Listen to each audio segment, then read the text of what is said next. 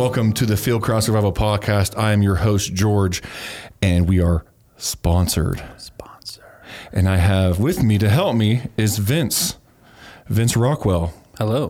Vince, uh, how are you today? Fantastic. How are you, GB? I'm good. You know, um, just here doing my thing. I had a great podcast with uh, Miss Waylynn Lucas. Oh yeah, she's high energy. I like her. Yeah, good, good stuff. Good, good story. Good background. Um, we had a uh, we had a good time. Good. good conversation. So, but let's get into it. Uh, our first sponsor is Triarc Systems. Triarc Systems is a great company. It's veteran owned. They make the best high quality rifles. I want to say in, in in the business right now. Yeah, I'm, I'm going out there. I'm saying it. Ballsy. Triarc Systems has some of the best rifles out there. I have one of the best rifles from them. It's a 14.5 um, inch. That's what she said. Uh, carbine, uh, and uh, you know I've never had it jam up on me. It's it's been flawless. I mean, you ever you ever held one of those like a carbine where it's like you hear it like rattling and like things are loose. So I don't know if we can talk about other know. brands or no, not. no, no, no, no, no. They're I have one. It's Yeah. The- definitely not as tight as it Mine should doesn't be. do that. It's like it's solid, man. Like these are the ones I've been telling. Every time I talk about Triarc, it's like it's the gun that you pass down to like your Ooh, hand me down your- stuff. Yeah, it's, okay. it's just gonna last. They also have um, they also have uh, modified Glocks. They have a Tri 11, which is a you just gotta look it up. Just just Google Tri 11 and just tell me what you think about it. It's a very very beautiful handgun. And it just runs and runs and runs from from what I've seen. I haven't gotten to shoot one yet, but one day. there you go. One day, dreams, Goals. dreams. You know, I'm a dreamer. What can I say? but yeah, check them out at triarcsystems.com. Use code FIELDCRAFT and save 5% on your purchase or build or whatever you want to do. You can go on there. I tell you what, you go on there and you can make your uh, your carbine, your Glock, your Tri 11. You can add parts to it. You can customize it, barrels, grips, uh, four you know four grips, trigger assemblies, all that stuff. You can customize it the way you want. But yeah, check them out at triarcsystems.com. Next up, we have Hardhead Veterans. You can find them at hardheadveterans.com. They are an NIJ 3A rated with an additional up armor option that safely stops 556 and 762 by 30. They have a 10 year warranty on all their helmets. They have free exchanges and returns. So if you get it and it doesn't fit right or you see something wrong with it, you can return it and exchange it.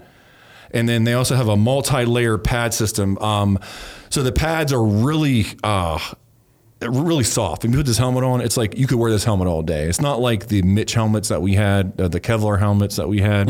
It's an actual helmet that makes sense. You know what I mean? Like uh, it's comfortable. It's something like, man, I wish I had that when I was in.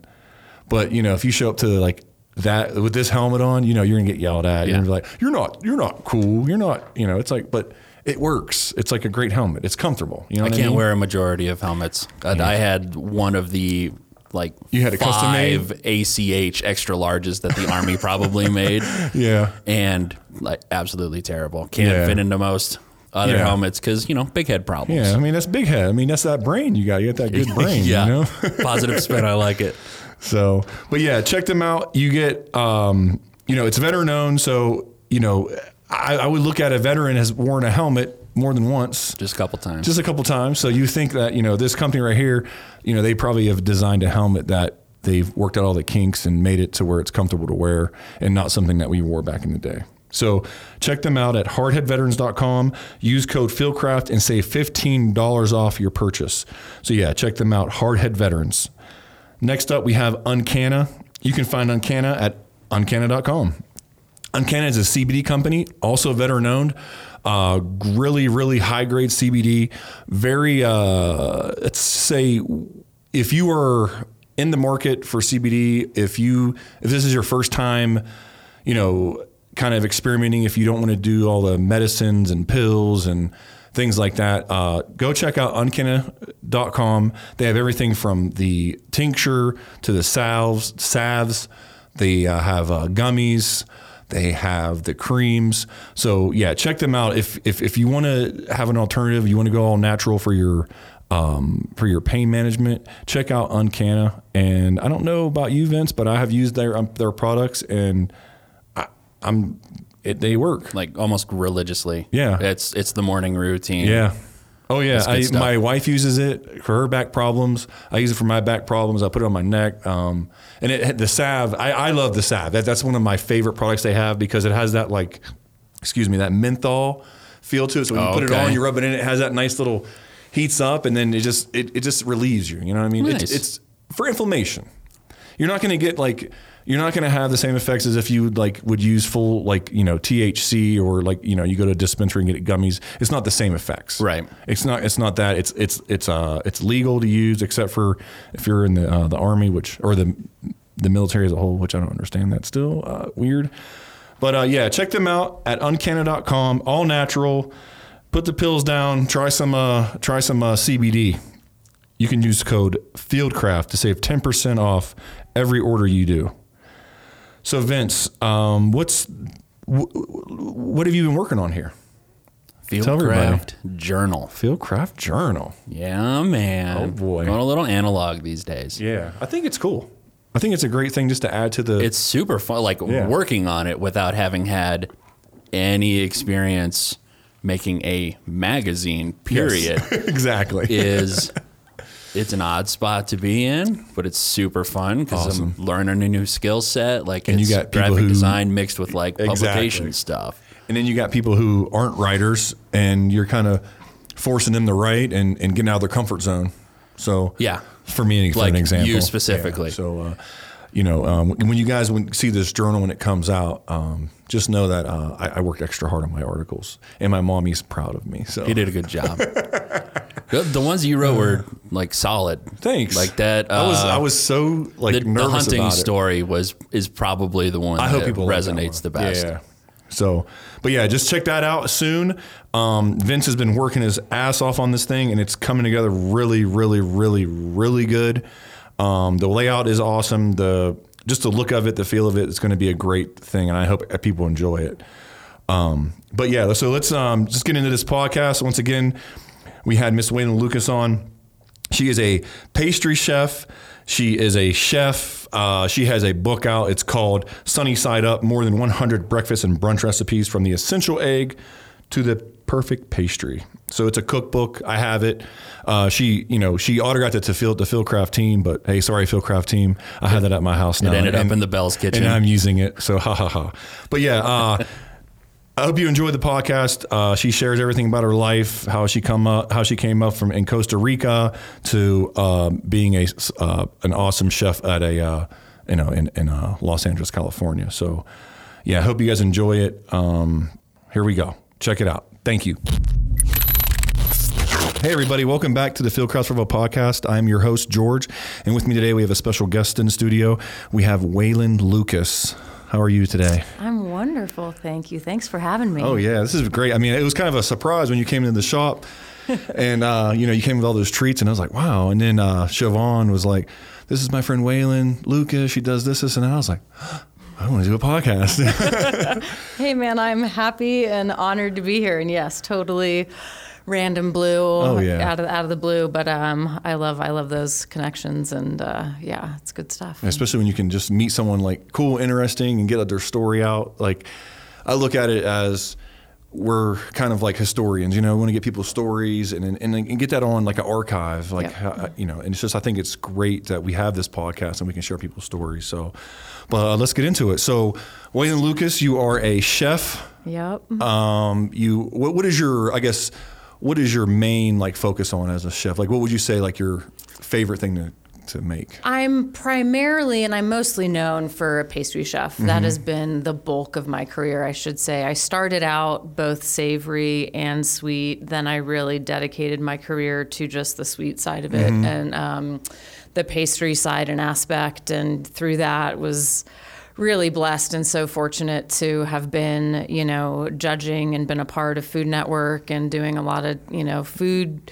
competition shows Mm-hmm. and, and on Food Network and be on TV for the last, gosh, eight years. Nice. Which is something that I never thought would happen and set out in my culinary career. And I just, uh, a couple years ago now, yeah, a couple years ago now, year, shit, I don't even know. Um, my cookbook, which is mostly surprisingly um, savory. It's a little bit of savory. It's, Mm-hmm. it's a breakfast um, brunch cookbook. So it's everything from, you know, perfect pastry, Yeah. eggs, you know, huevos rancheros. There's cocktails in there. So that's sort of just a culmination Mm-hmm. of, you know, a lot of savory cooking, you know, and sweets and pastries. I love doing it all, man. So before we get into that, Mm-hmm. kind of let's go back, like kind of share your story, like where you grew up and like how you kind of, what made you pursue uh, culinary arts and all that stuff like that. Oh man, that's a we'd be here. got ta- we'd be here We talking for a while. um, let's see. I grew up in Colorado. Well, um, moved to Colorado when I was eight. I should say. My uh, parents, when I was born, lived out in California on a ranch and bred um, Mm-hmm. racehorses. Um, didn't spend a whole lot of time there and uh, ended up in LA for a little bit. And then when I was eight, my mom wanted us to grow up in the country and have horses back in Mm-hmm. our lives. So grew up in Colorado and um, had a fun, awesome, amazing life there. I was never the kid that like knew what I wanted to do. I was just like I wanted to do so many things. So after high school, I was just like, fuck it, I'm just gonna start like checking them off the list. And um, and so I did. I mean, I wanted to be like a large animal vet, so started like you know taking all the science Mm-hmm. prereq like vet school stuff, and I was like. Yeah, I'm not disciplined. I'm not in this for the long haul. Like it's harder to become a vet than it is like a medical, like go to medical school. I thought like uh, when I graduated high school, I, I worked at a pharmacy, and I was like, Mm-hmm. I started out as a driver, and then I started out like I would help the pharmacist count the pills and make compounds and all Mm-hmm. this stuff, and you know work in the store.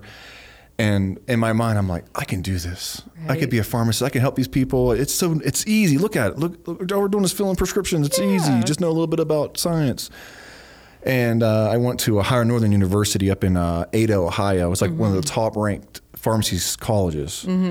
I got in like some old man got me in. He was like on the board of, uh, you know, he gave money to the school and all that Right. stuff. So he got me in, and I was like, okay, I can do this.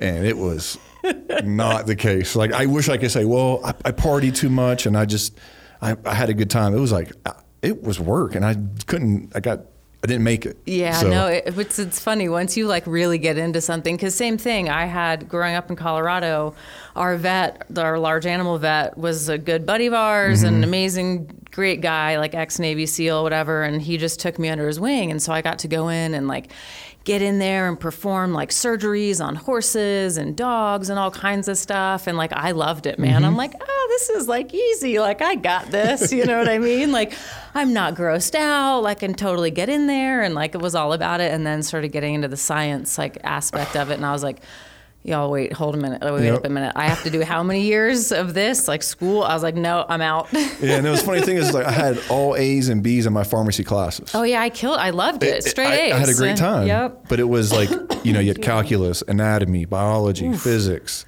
Too much. I couldn't keep up. Like it was yeah. just too much. No, so. too much. Excuse me. So yeah, so uh, tried that, didn't work out. Just went through. I mean, so I, the most random things I wanted to do. Wanted to be an FBI agent. Almost joined the army. Wanted to be a writer. Went to school for writing and started that and journalism and. I mean, just like Yeah. went on and on, and then I finally was just like, I just gave up, and I like got a job and ended up working in the fashion industry of all things for, gosh, for years, and um, that was the worst industry like ever. No offense to anybody who's in it, you know, it's like beautiful. It just wasn't wasn't for me. No, I, yeah, The I- mindset, the people, what they value and put as important. I'm like, no, this just doesn't jive with me. I have a guilty pleasure. I watch uh, with my wife. I watch 90 or not 90 Day Fiance. I watch that too, That's but uh, it's the Housewives Oh, of like New Jersey, New York. Those are my favorite ones because they're they're grimy on there. They just don't care. Oh, but they yeah. have like they show like during Fashion Week they go in. I'm just like I am. I, that would stress me out. It's too much going on, and the pe- people seem like rude and. Oh, the, the rudest nice, people you ever on the planet. I mean, people used to call me up and like make me cry and like yell at me and freak out and it's an emergency. Where's my pair of pants? And I'm like, what? Calm an down. emergency is like your house is on fire. Exactly. Or like, you know what I mean? Like, it's not an emergency. Where's your pair of pants for your customer? I'm like, please. I'm like, so I kind of like went AWOL after that actually. And I ended up moving to Costa Rica. Um, didn't know a soul down there, didn't really speak Spanish, but went on a surf trip vacation and fell in love with it and said, screw it. And that is where my culinary career really began. I, um, I don't really know how or why. I thought I'd open up a little coffee shop and internet cafe because that was sort of the thing down there in those days. And um, it sort of just turned into this like bakery, then full blown restaurant. And it was just such a part of the community. And How'd you was- navigate that? Like when you went down there, you're like, okay, I'm going down here to surf. And all of a sudden, you like you opened up a like a, a restaurant, you know, slash this slash like what was that process or or yeah, what was that like? So went there on a surf trip with a couple girlfriends. Their one of their parents had like a timeshare down there, and I was really the only one that surfed. And so went down there and fell in love with it. And I changed my plane ticket, and they left. I bid them farewell and said I'm going to stay and hang out a couple weeks because you know just hang mm-hmm. out and surf, and you know made friends with you know few of the people in town and went home, sold all my shit, put the rest in storage, and told everybody I was moving to Costa Rica. And everyone thought I was joking or crazy or thought that I'd maybe last a month, 2 mm-hmm. months, three months. And went down there, signed up, found a little town with a language school, learned to speak the language a little bit. And I think it was just, I think sort of just through surfing, Yeah.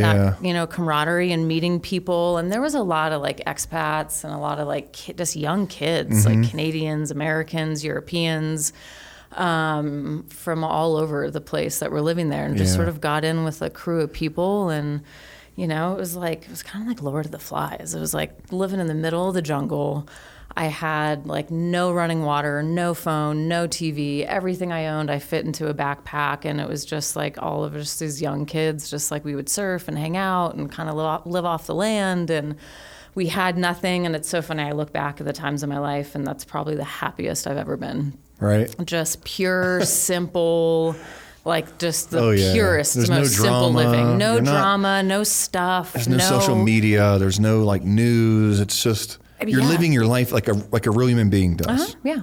And it, when you think about it, that's kind of how it is right now. Like, when, like if I'm like, you know, I want you get immersed in social media. Obviously, it it's part of the business. You ha- it, Yeah. you have to have social media. I get it.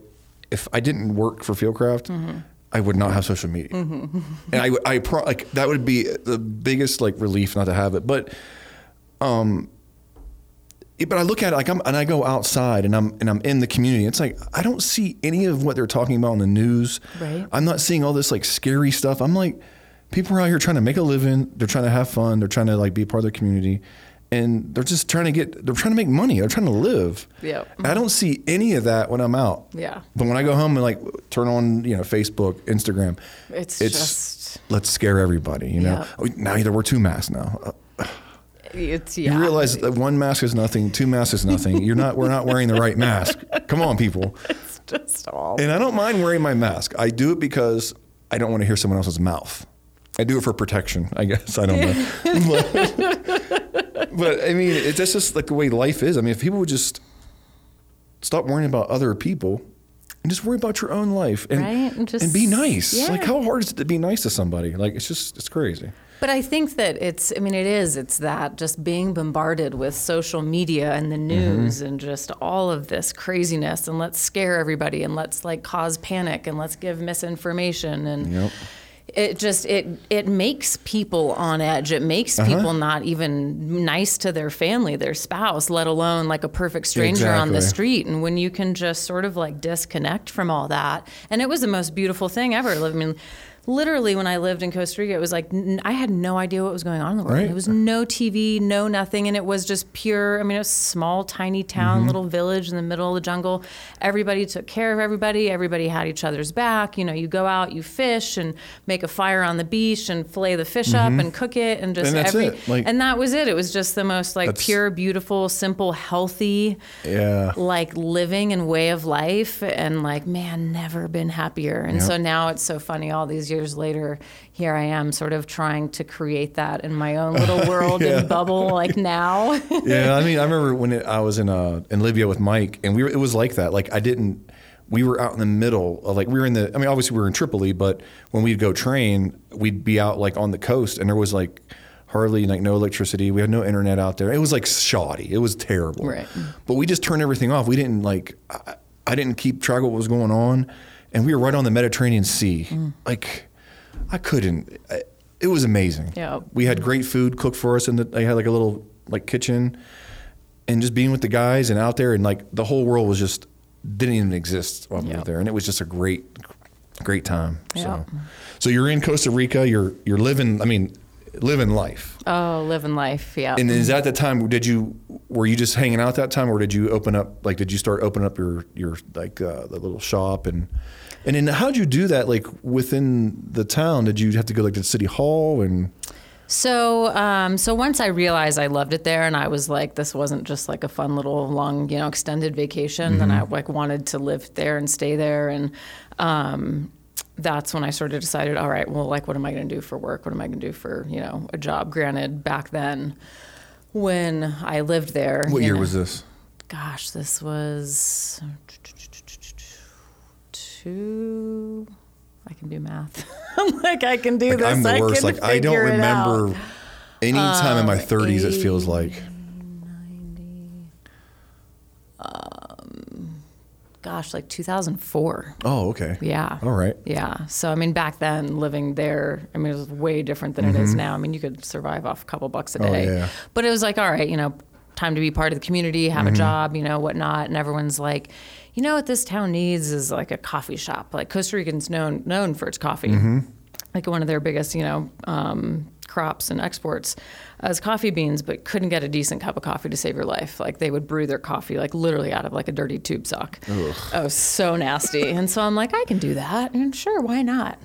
And um, as a foreigner, you are legally allowed to bring your money and invest and create businesses there, but you have to hire um, Costa Ricans solely, which is a great system. You know, sure, if you want to come and bring your money and create jobs for, you know, um, for us and uh, the community, go for it. But the funny thing was, is so here I am started out a little coffee shop then of course you need like some cookies and baked goods to go with the coffee and then it just kind of turned into this thing where i just it grew into like okay some breakfast items some eggs some traditional costa rican dishes well let's do some pancakes waffles traditional mm-hmm. american dishes because there were a lot of americans that had been living there for you know a really long time and and a lot of the tourists that came there, you know, they wanted American food Yeah. and they wanted what they knew, so it just grew. I hear it's like this- pretty safe to like travel and live there. I mean, it was. Oh, really safe. I mean, there's definitely a dark little underbelly Yeah, side of I- it for yeah, sure. everywhere has that. Every Um, every place. But usually just drugs and, you know, petty violence Yeah. theft was really the worst of it. And the town we lived in, I mean, there was no cops, there was no hospital. There, I mean, it was like you were literally like you were on your own. So when you were, so did you have like, did you have like a little like EDC kind of setup where if something would happen, you had like your own like basically we talk about you know you be your own first responder. Did you have like something like an emergency kit that you had always on you at all times or no. never anything like no, that? No, I was. We were all just young and, and it's just like more like just a free just it just young, just dumb, and time. free, and just like having a good time. There were some a couple like doctors and you know uh, Europeans and Mm-hmm. stuff who were doctors who lived there, who obviously you know people to call on. Um, but no, I mean it really is a miracle. Like I made it out alive. I remember one gal. We were out to dinner and she had a bad nut allergy and tried to bite of someone's food. There was nuts in it. You know, she EpiPenned oh, herself, but then she only had a little window of time Yeah. after that. And we got to like the local like clinica that was like 30 minutes away. Mm-hmm. And there was like a sign out the, on the door, like I'm down at the bar, like in the next Wow. town over. and I'm like watching this girl, like, then we're like, count. She's like, I have this many minutes left. And I'm like, and I'm like, oh my gosh, this girl's going to die on my watch. And I mean, I mean, there was a lot of sketchy close calls just because there wasn't, Right. you know, but I mean, I broke my leg in multiple places and fractured ribs. And I mean, I never went to I mean, the hospital was six hours away. I never Mm-hmm. went. I just kind of drug myself along the floor. And I mean, it was it Yeah. was nuts. It looking now in hindsight. I mean, now I have. You know, full, complete, like ready to go in case of emergency survival kits everywhere, all over the house, the truck, you know, on me, whatever. But back then it was just a bunch of young, dumb kids Oh, living in the jungle, just hoping for the best. That's so cool, though. so when did you decide? Okay, I've I've I've kind of had a not saying I had enough, but like, what was your decision point to be like, okay, I've had enough of you, Costa Rica. I need to move on and do something else. Like, what was that process? It um that process I started looking at the people that had been there like a long time and it was sort of like the lights were on but nobody was home sort of thing. I mean there's definitely a, a, a an a bad a down an opposite side we'll say of living in paradise. I mean Right. it was beautiful it was amazing. Such an amazing life, but it was, you know, small town same 10 people, same conversation over and over again. Not a lot of culture, not a mm-hmm. lot of like inspiration, not a lot of growth going on. And I just sort of hit a point after being there for three years and especially really finding my passion in food and cooking for people and owning this restaurant. I like, I just wanted more. I was like starved for more mm-hmm. information, for more knowledge. I missed my friends and family. And I was just like that breaking point of like, if I have this same conversation for the millionth time, like I'm going to lose oh. my mind. And just the people there were kind of like, just, you kind of just, you know? It's, it's like always the same story, always Yeah. the same mm-hmm. excuses and things like that. Mm-hmm. So, what was like the part of your, I guess, your journey for this to become a chef? Like, what was the part where you were like, "Wow, I really love doing this. Like this, I could see myself doing this the rest of my life." Like, what was that decision? Like, you know, you open the coffee shop, you're doing coffee, then you expand. Was it kind of like the excitement of like, "Wow, I get to add more stuff. This is mine. I could control it." And It was definitely that sort of entrepreneurial side of it, and mm-hmm. it's like it's funny looking back now as a kid. It's like you know hindsight, twenty twenty. Looking back as a kid, like I always used to play like business mm-hmm. and like you know like instead of like house or dolls or whatever. Like I loved that creating something and kind of my own and being mm-hmm. my own boss and. Um, and like when I would like butter my toast when I was a kid, I would take so much time and attention to care to like butter every corner and nook and Like cranny and make sure every, every- bite yeah. would be Oh, equally yeah. as good. And it drove my mom fucking crazy. but it's like looking back, it's like you see those little things and habits that are just were just me, Mm-hmm. and now you know makes perfect sense that I am a chef. But really, what it was for me, it was the connection with people. Oh, yeah. it was feeding people, connecting with Yep. people. It was providing that that joy Yeah. for someone and i think that's why after the my restaurant in costa rica i kind of went more into the pastry route Mm-hmm.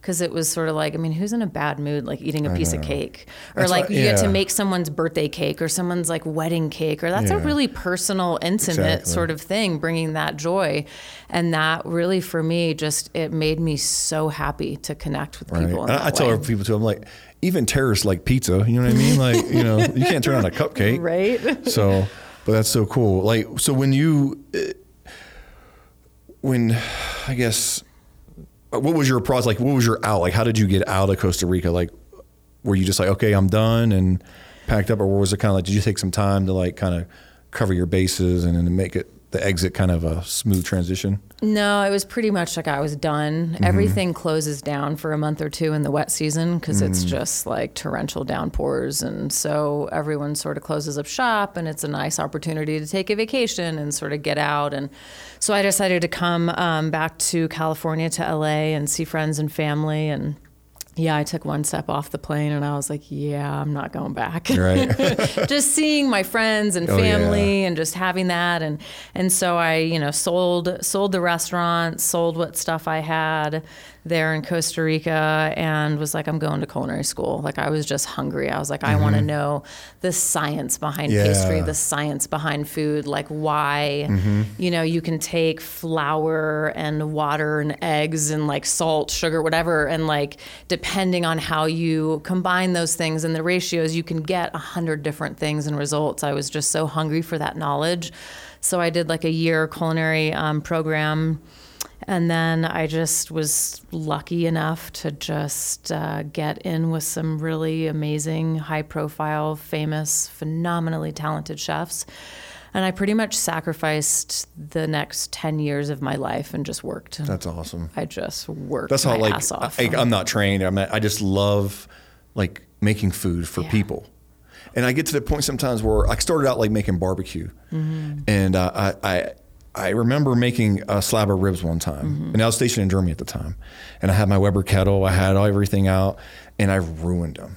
I said, you know what? This is the last time I do this. Oh no! So I went on like the whole week I was at work, and I was on the internet and YouTube and research, and I'm like, okay, I got it. Mm-hmm. I'm gonna set it up this weekend, and I did it. I set mm-hmm. it up, and they were amazing. And from then it was just like it took like it was just something I loved to do, and like you said, it brought people together because Yep. we lived in this little like. I mean, the, the the place I lived in was built in like the 1500s. It was like an Oh, old wow. farm, and it was like, it was like a little like you you drive in. It was like a house sticks out this way, and it wraps around, and it wraps around. So it was like a little horseshoe. Mm-hmm. Then you had the courtyard there. So and then we had like all these um like we had um two other two other American couples Mm-hmm. that lived next door to us, and then we had like the German couple that lived next door on the other side. And I would do like barbecues on like Saturdays and Sundays, and then everybody together. We sit around, and it was just the best time to bring people together. And it's just I love that. Yep. You know, and that's why I do this like. I do this little cooking show. I don't know if you've heard of it. I mean, it's you know, it's it's a big deal, but uh, No, it's I called uh, a insert bit, ingredient um, here. yep. And uh, it was just cool because you get people to come in and like I just did the last episode. I did it with um, Ike Ike uh, from uh, Ike Eastman from Eastman's Hunting Journal, Mm-hmm.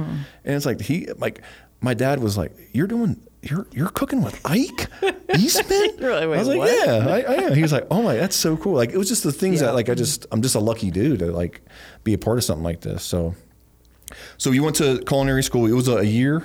Yeah, I just did a year program. No, it okay. So they do that. They have that. That was actually the first year they even ever just offered like a one year baking and pastry program. I mean, we learned a little bit of like the business side and the savory Mm-hmm. side, but it was really just focused on the sort of art and science of like pastry and, Oh, yeah. and baking.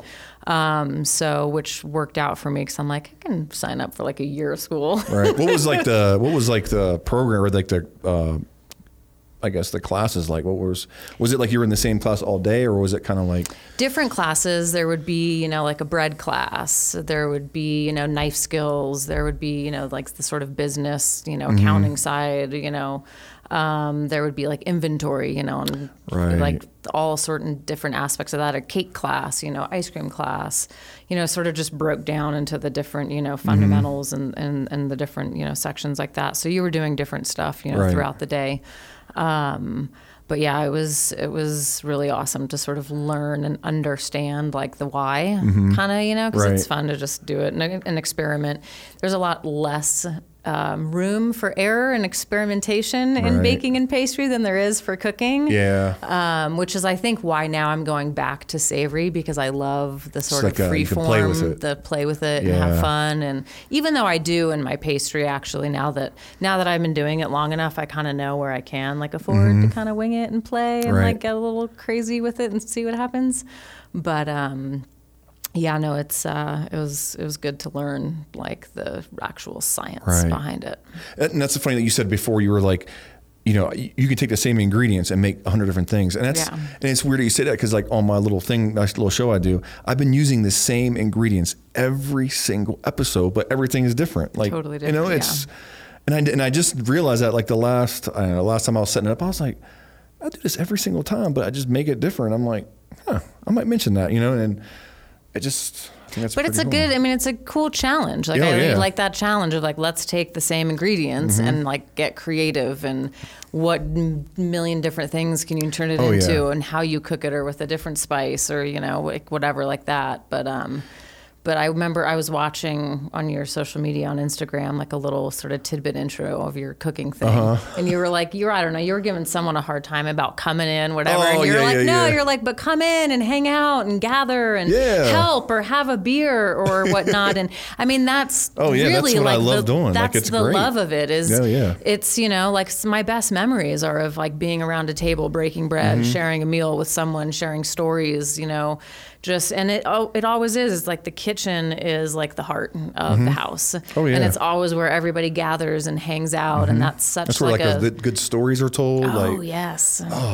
the best stories are told the at the kitchen table. Yep. Mm. I mean, I remember we- like growing up my house, I had a little. We li- I lived in Ohio, and our house was. I mean, it was built in 1903, and it was just one of those small little kitchens.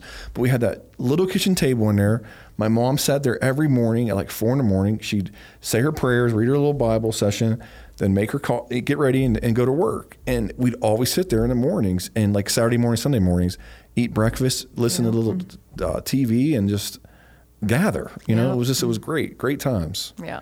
So yeah, but uh, so when you got out of the, the culinary school, like what was? Did they set you up for like a like a job or like an intern or how does that work? Yeah, so you're required to get an internship. That's part of your, you know, to to graduate, I guess, if you will. Um, and I was lucky enough to get an internship with one of the uh, culinary professors, and um, you know, I like I said, I, I worked my ass off, and I loved it, and I was hungry for it, and I was mm-hmm. passionate about it, and I really like I really wanted it. I finally found something that like I loved and, and meant a lot to me, and so you know, I sort of took contrary action and I just, you know, I showed up early. I stayed late. You know, if I saw the professor or the chef spilt something, like I was the first one there with a rag. Or mm-hmm. if I saw that, you know, he was needing a, a mixing bowl for the mixer, like I would be like there with it.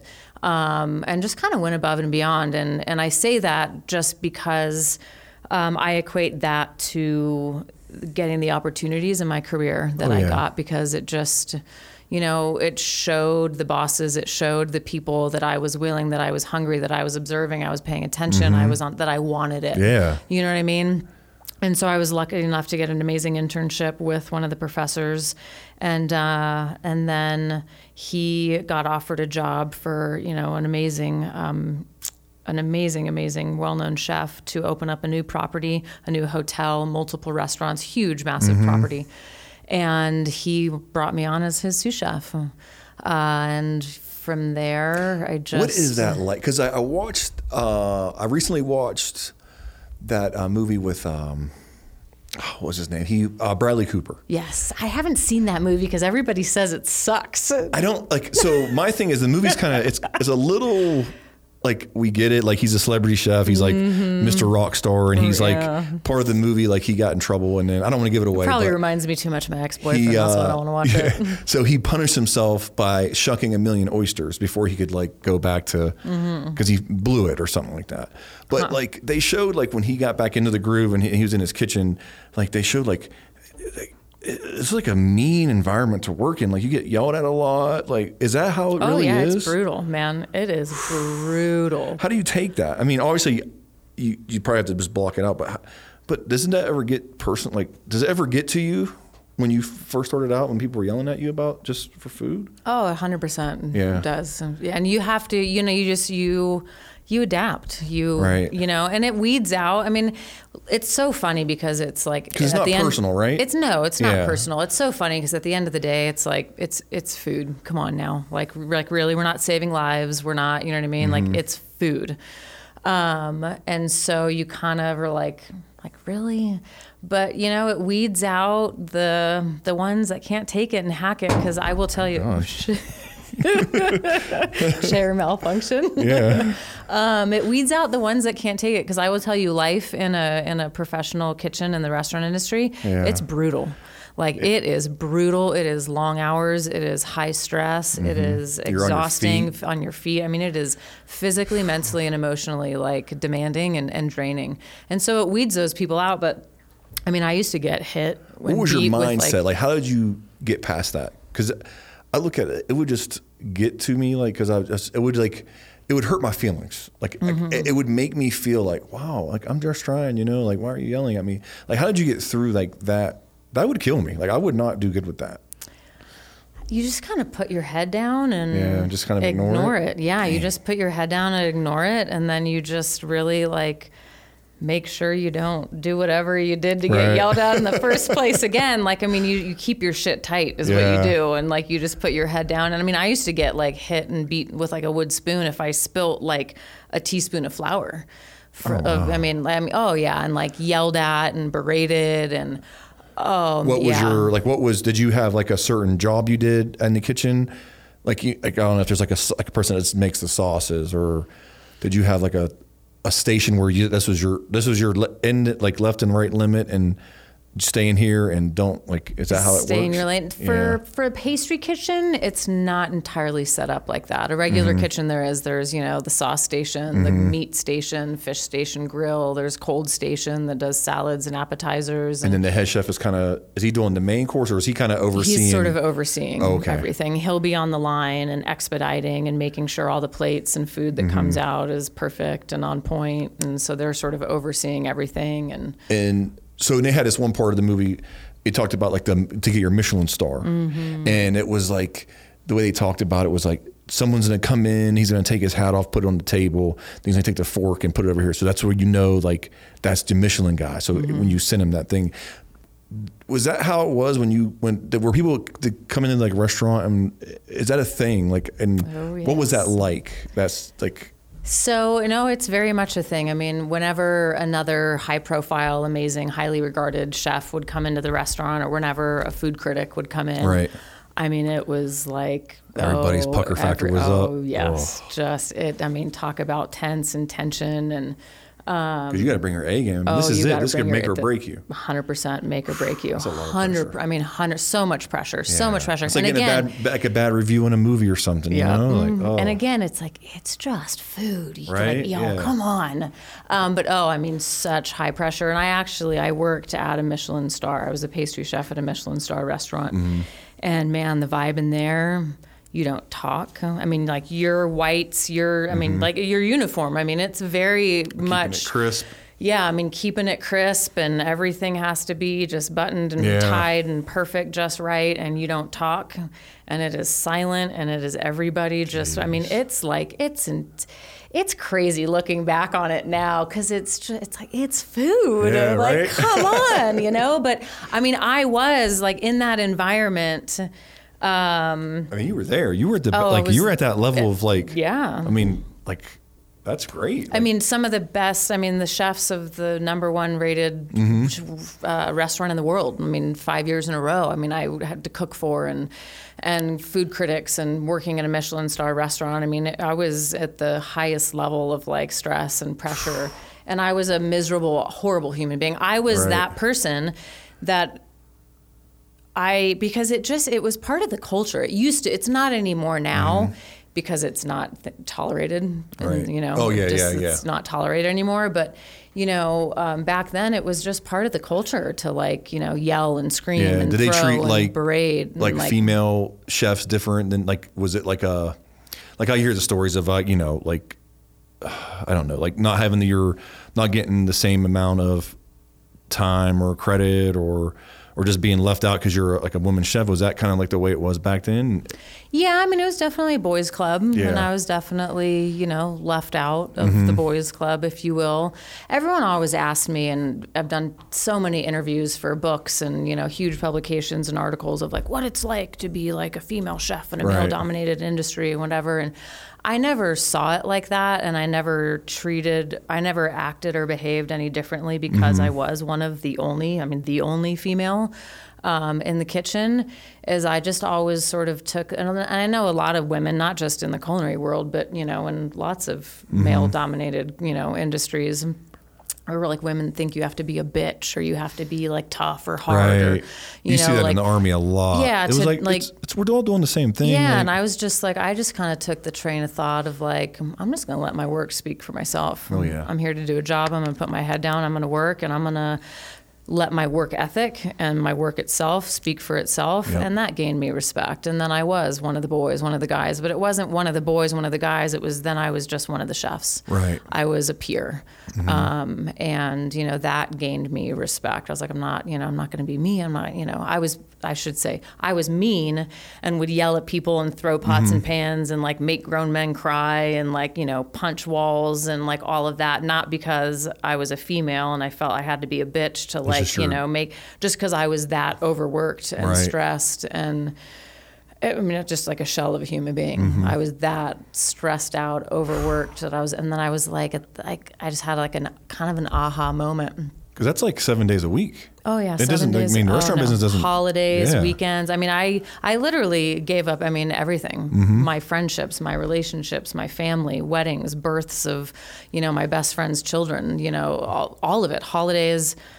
My entire life was my work and was Mm-hmm. my career and um, and it's so funny everyone always asks chefs like oh what are the great like restaurants to eat at and I'm like you think we get to eat out Yeah, I you mean, think back, we have a life over the yeah like sink, you know? I've been on my feet you know 18 hours today on my 127th day in a row like I don't even you, know I feel like when I cook like big meals, I did when I was in uh, in the army in Germany. That's when I first started like really branching out, like trying new things and like Mm-hmm. experimenting. And um, I got to do uh, beef brisket, like seventy pounds of beef brisket for our uh, our our company, our, our our unit.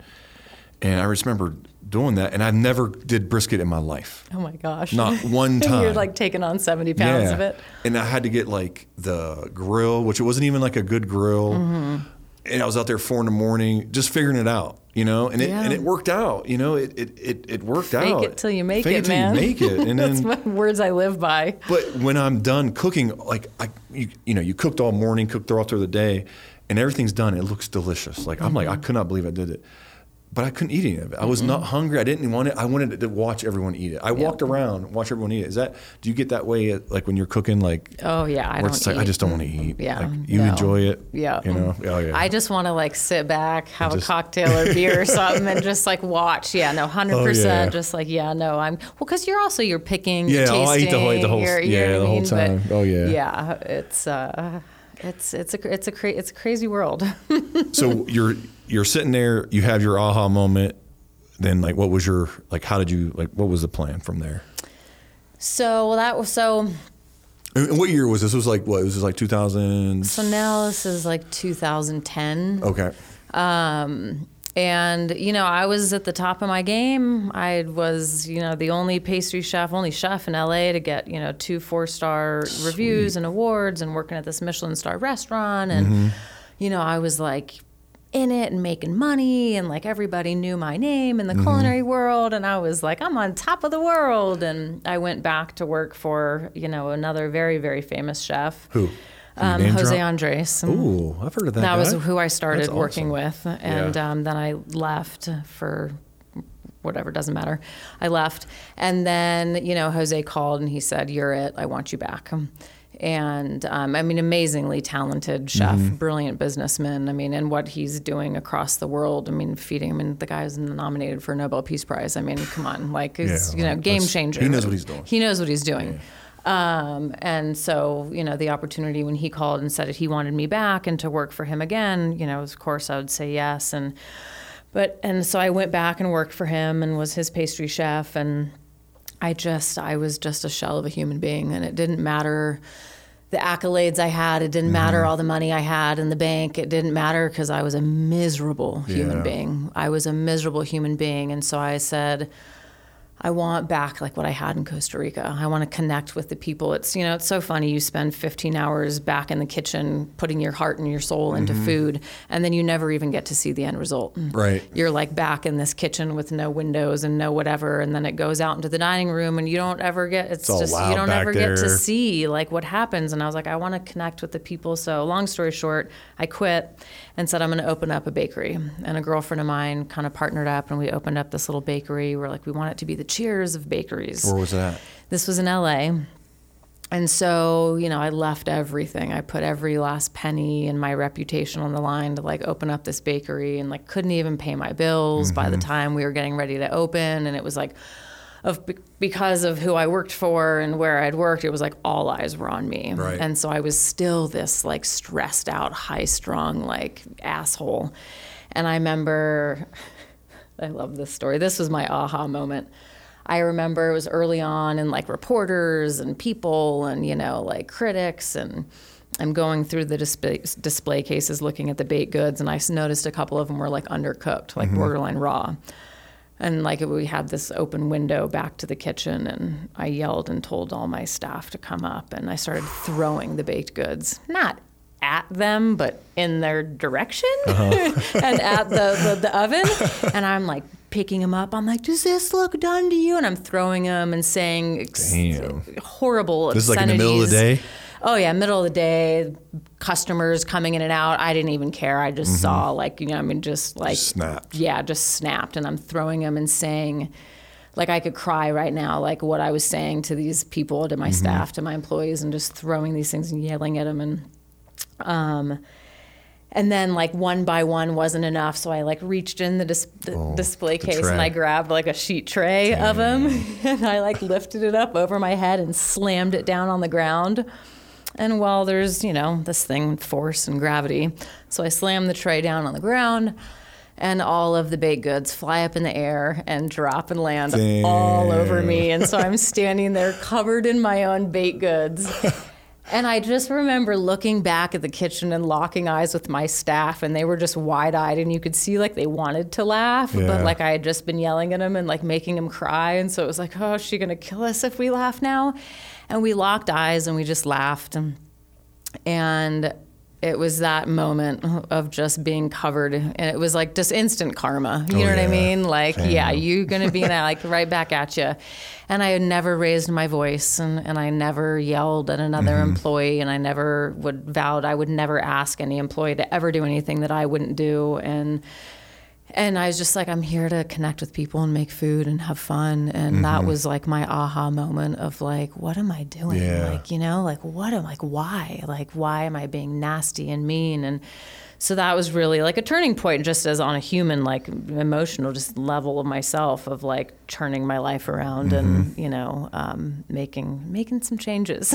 yeah, I, yeah. I remember like I had I used to have a like my temper. Like it's just like when it goes, it goes. But I, I like like many years ago, I was just like, George, you just need to calm down. Yeah. Just calm down. I got calm down tattooed on my That's bicep amazing. right here, and that's been my mantra ever since. And like I like I just don't try to let.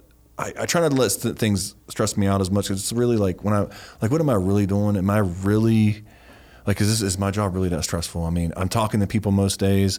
I'm making sure everybody got what they're doing. I mean, it's a people person job. I mean, it, I love talking to people, but at the same time, like I'm on this thing right now where it's like I'm over people at the same time. Like I just, Yeah. some people just leave me alone. Like COVID has been like a blessing in disguise for me a little bit because I don't have to like deal with people all the time. But at the same time, I need that connection with people to like talk to them, find out where their story is, where they're from. Um, it's like I feed off of that. Like I need to be like I'm a social person until I'm not. Yeah. You know what I mean? Yeah, like that I, makes I just have to have my space as well. well, but all balance. yeah, oh, yeah, yeah. they got to have that balance. So I, I've tried to like since I've been out of the army, I got out to, through 2018. I've just tried to live a stress free, man. Like I'm not like. I, I have Life's too short. Yeah, I have anxiety too, like, already, so it's like. I don't want that anxiety. So let's mm-hmm. just chill. Yeah. So you had that epiphany. you you know you you're throwing donuts on people and cookies and dang, that's crazy. I mean, so great. And people that know me now, they're like, wait, what, you? Right. Like, you were that? Because now I'm just like the most chill, relaxed, Mm-hmm. like easygoing, always a smile on my face. Right. Like, I mean, it's like the name of my cookbook is like Sunny Side Up. And everyone's like, but that is you. Like, you're always like Mm-hmm. sunny side up. Like, so it's so funny to tell that stories of the, the previous me. all right. So then everything's got you. You kind of like you're like, okay, I'm done playing around. I'm done getting emotional. When when did you feel like it got a lot better? Like when you did that? Oh yeah, Like- so much better. It was like I'm Mm-hmm. just here to make people happy and make good food, and just like it was just like I took the pressure off myself. Right. You know, like took the pressure off myself, and who cares what critic or judge or Mm-hmm. whatever or what people say, or I'm not going to obsess, you know, till two in the morning and reading all the Yelp reviews and like get all worked up about it or whatever. It's just like. You can't make everybody happy. So it's just like I don't even, you know, Oh like yeah, I don't even read the comments on stuff. Oh Like, yeah, I, just- don't. I, mean, can't. I don't. Any, yeah, anymore. People are mean. and People they're are so mean. and they're mean just to be because they're hurt. You know, like that. You know the saying, "Hurt people hurt people." You know, it's like, bro, like calm down. I'm I'm just cooking on a I'm cooking on a kettle like a scuttle grill. I'm Right. cooking meat. Like I'm heating it up. like, come on. I'm adding heat. Yeah. I'm adding spices, and that's it. Oh yeah. But and you're telling me like I'm doing it wrong. Like what? people will find anything to hate on and be nasty about and judge about. I oh, mean, Oh, I get like I've legitimately gotten death threats Are you um, serious? from my judging on Food Network. For they don't think that like because they think I'm a mean judge on a cake competition show. I'm like it's a cake show.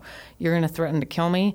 Uh, oh, I mean like horrible, nasty messages and comments I've gotten, and I'm like, what? It's, I'm it's like, is this the world we live Like, in? They I'm get like, away with it too. you I know. It's so sad. it's so crazy. crazy. So when you did your, uh, like, what what came first? Did you do your cookbook first, or did you were you kind of on the uh, the Food Network shows and all that stuff, or? So yeah, no, I did the Food Network. I was doing the Food Network stuff. And how'd you do that? Like, what was that? How'd that like jump off? So I had my bakery. I opened up, you know, my bakery, and um, uh, some TV people actually from Bravo um, network reached out about a show, and um, I I actually wanted nothing to do with TV. Wanted nothing to do with it. Didn't want any part of it. Mm-hmm. weird. whatever. It's so weird. Um, it's so weird. It's such a weird world. I won't I won't let people in behind the curtain. I won't ruin it for everybody. but it's yeah, a weird world, It's man. nothing like you It's- think it is. That's, No, I, it I can is say that from my little experience I've had. It's nothing how you think it is. Yeah. So, you know, I was, you know, hit up for a long time to do this Bravo reality show and and I refused and said, I mean, and even just reality. Was it a new show? It was a new show, and I said, even just reality TV. Like, I want, I don't want to touch that Yeah, with a it's so foot fake. Like, It's so scary. Yeah, so I was like, it's not me. Like, I'm not. Because they'll paint you into this like person that you're not, and they'll make you mm. like they'll set your ass up. Oh, They set you up so setup, easy. Dude, I could tell you so many Oh. stories. when I, oh, so many stories. It's such a setup. They feed you alcohol and set you Oh, yeah. up. So it's just so stuff gets wild and crazy and out of control. So I ended up doing it, long story short. And I really did it because I was broke and I had this new bakery that I opened Mm-hmm. up and I was and the show was basically going to be involved around my life in this bakery. And what I was was the like, show it's free called? advertisement. Oh gosh, I don't even want to say because then put- people will go and look. We're gonna It- look. I'm gonna I'm gonna look it up now. I'm it gonna, was called Eat, Drink, Love. Oh. It was, that was on the Food Network, right? Or was no, Bravo? that was on Bravo. Oh, okay. So I did that, and look, I did it. I mean, it was great for business. It was free advertising. Oh, I mean, yeah. people would travel all over the country after that show to come to my bakery and see me and see the place, and so it was great for business. Luckily, it was one season, one and done, and and then from that, I was able to do a show on CNBC. Kind of was like a Shark Tank for the restaurant Mm-hmm. world, which that was something I was passionate about helping people start businesses and it was you know it was sort of consulting with them and helping them come up with a business plan and helping them raise money to start their business. And that really was i was like passionate about giving back and helping people. And then from that show food network reached out about you know um, being a judge on some cake competition shows because you know, at this point, I sort of, I guess, was an expert in my field. I guess mm-hmm. you'd say I'd been doing it long enough, and you know, worked for amazing people in amazing restaurants, and so that was something I never thought in a million years that would ever be part of my life. And I grew up. My mom was a, such a foodie, and like I grew, grew up. Food Network was always on the TV, so it was never like a dream for me or never anything on my radar. But it was such a big part of my life growing up, and and my mom that it was just this sort of like beautiful dream come true that Yeah. like holy shit like wait i'm on like food That's awesome, right? network Yeah, like what right? but like i still pinch myself and it's probably one of the i mean cooking and food for me has afforded me some of the most amazing opportunities in my life just to meeting people Mm-hmm. Oh, and yeah. traveling the world to go cook and and people inviting me into their home to cook for them and the relationships that I've developed and established and the things I've been able to do and people I've been able to meet like I mean so blessed like blessed doesn't even begin to like sum it up so but it's been a, it's been a crazy uh, wild ride So when you're a sure. judge on these shows, and I, you, I mean, I- I've watched these shows as well on TV. Is it really like they only get like half an hour to cook their food? I mean, is that that's for real? No, no, it's for real. And I mean, I'll tell you, like, it's a pretty high. I mean, it's. The, I mean, sure, it's TV. It's stressful, though. It but no, like it's, it's- so stressful. Yeah. You have 30 minutes. I mean, take any like competition, Mm-hmm. you know, and then put a time clock on it, and then put a bunch of cameras in your face, and people like yelling and they're on their own. There's no one helping you. Have no like sous chef or anything yeah, no, helping that's, you. that's you're on it. your own. And, Wow. and um, I mean, I've eaten cakes where people forget because I mean, it's so stressful. Like people forget to put the sugar. They and you forget taste that the right away as soon as you- as soon as you like, eat it. "Oh," like this tastes like I'm eating cardboard right now. But it's, I mean, it's real life. Yeah. Like it is real life competition, and the stress gets to people, and they break down. And I mean, it's How many shows did you do uh, per day? so we would film an episode a day. Oh, it was okay. about a 15 hour day For to one, film was one half episode hour for one hour, hour, episode of TV. yeah.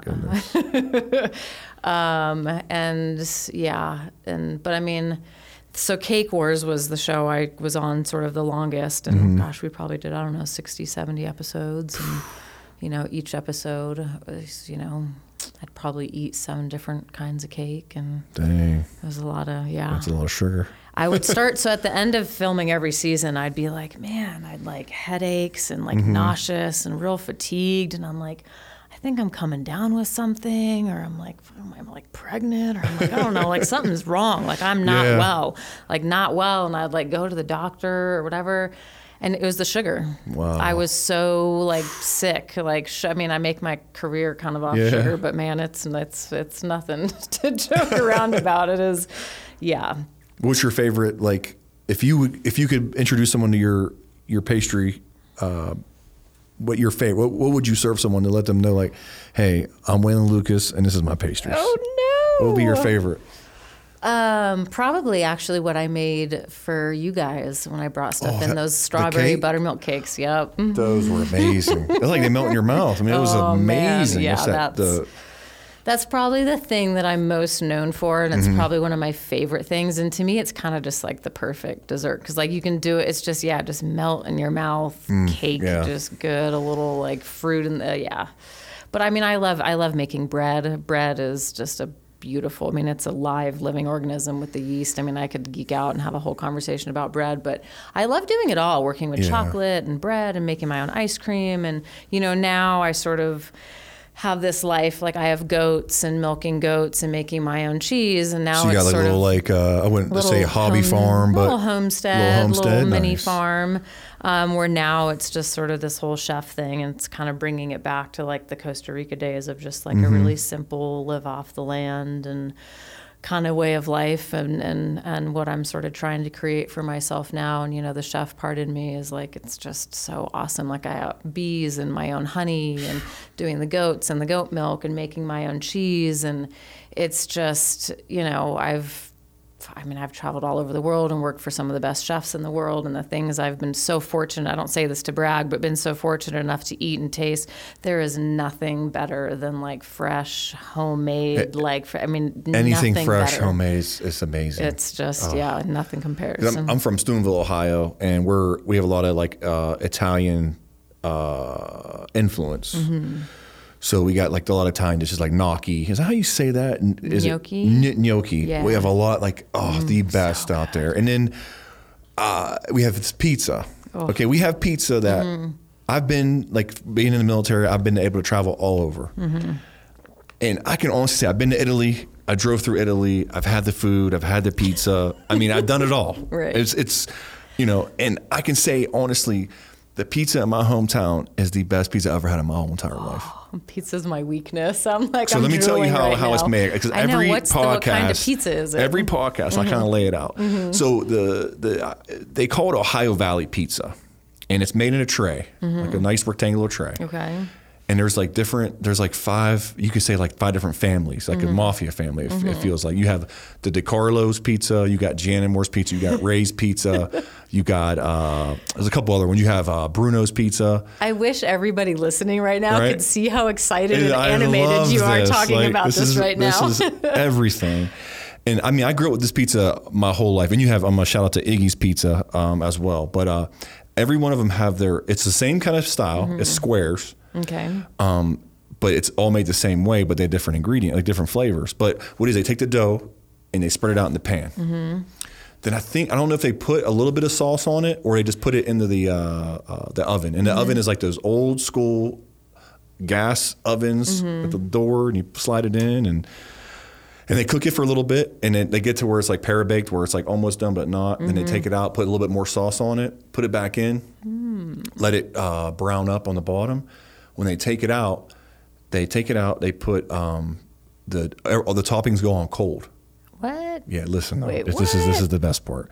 They put the toppings on cold, cut it into squares, and they have put it in these little boxes. So when you take it to go, the steam from the thing it heats and melts the cheese. But the best way to eat it is you get it right away, Mm-hmm. and you just eat it with the cheese like not melted, the pepperoni's like still on there, and Hmm. you have a layer of crisp. Then you have this layer of like it's like a chewy dough, but it's like all like done. You know what I Uh-huh. mean? Then you have the cheese. Then you have the sauce. Then you have the cheese and then whatever toppings they put on. But You take a bite, and it's like you get like that.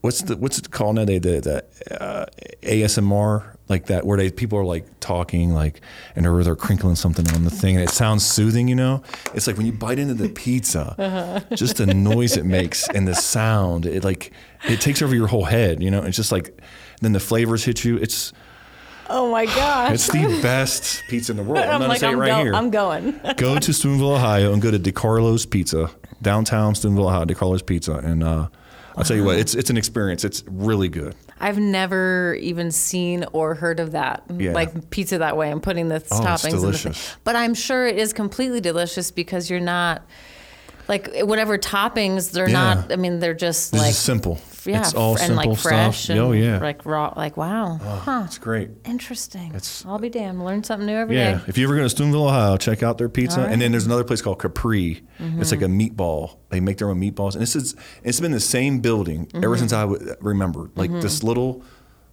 brick building in the middle of the road going up the hill, and it's been going there ever since. So.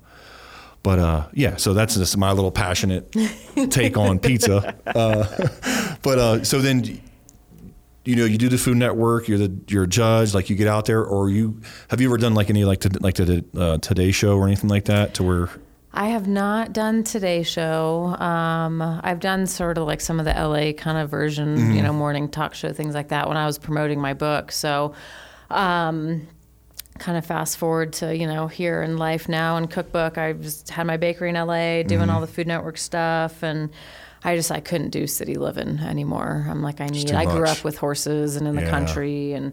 Um, I was like, I can't do it anymore. It's like my soul was just like, you know, suffocating. It was like the aha moment of like needing to be happier and peaceful was like the next stage and level of that was like, I need quality of life. And so my mom had moved out here to Utah and um, was had been visiting her and just fell in love with it. And she had you know some stuff and health stuff going on that kind of needed to be close to her. So just said I'm screw it. I'm making the move and um, left. You know, sold my bakery to my business partner and left this career behind and just said screw it i'm just going to figure it out and you know this the stars sort of aligned perfectly and i um, just signed on to um, under contract to do my book when i moved here so Mm-hmm. that was sort of really what i worked on the whole process of the, doing the cookbook was three years um, now did was- you develop all like your recipes? Like did you have those, or did you do them while you're doing the book? Like how does that work? did them all while I was doing the book because it wasn't really my career was the bulk of pastry and I really wanted to kind of branch out because it's like I mean desserts are desserts and how many dessert cookbooks does the world really need like you can only Mm-hmm. Yeah. re- I can't really rewrite the book so much on that and I really wanted to do something I was passionate about which is you know eggs and and breakfast and just everything you know breakfast is one of those meals where Oh, it like yeah. combines sweet and savory Oh, yeah. and you know like brunch like mm-hmm. it's a kind of dessert can be a meal but it's sweet and savory and it's totally socially acceptable to mm-hmm. drink during the day with with brunch. And I'm like I'm doing a brunch book and um, so yeah it came out here and um, was a solid year of developing the recipes. Um, and it's probably I think there's like 130 recipes in the book. So is there like a certain like when you when people do cookbooks, is there a certain number of recipes like that you should have in there, or was it just kind of like, hey, you're getting 130, deal with it? It's sort of whatever you can do or want to do. Um, you know, a, a hundred. You know, it's nice to be able to say like over a hundred recipes. Of, you know what I mean? To kind of like have you know be able to advertise that on the book, but it's not you know necessary. Right. I think you know probably pretty standard is you know at least 50 You know most cookbooks have, but there's you know specialty little you know knockoff books that are you know maybe. and then how do you like kind of because like recipes are out there everyone has a recipe for something like is there ever a problem where you know you, you see a recipe you're like well I, I think that's my recipe you just changed the word around like do people do that with like your stuff or is that like a common practice No, I mean people will steal other people's recipes Right. and just tweak it Tweak like a like a little little- bit little and measurement, you know I mean? something different here topping. and there.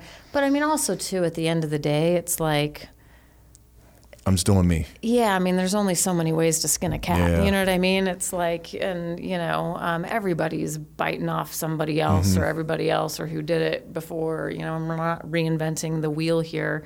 But I really did, you know, if there's a couple recipes in my book where a res- where it was a recipe that was adapted from, you know, like a I have a hollandaise recipe for my eggs Mm-hmm. Benedict that you know is a tradition we do in my family and my brother and. I kind of made my own tweak off my brother's recipe, and his was based off of Julia Child's recipe. And so, like, I honor that and I Mm-hmm. mention that in my book. Um, but I did really try and, with a lot of things, set out of just like, I'm just starting from scratch here. And I really want to, like, write my own, you know, recipes.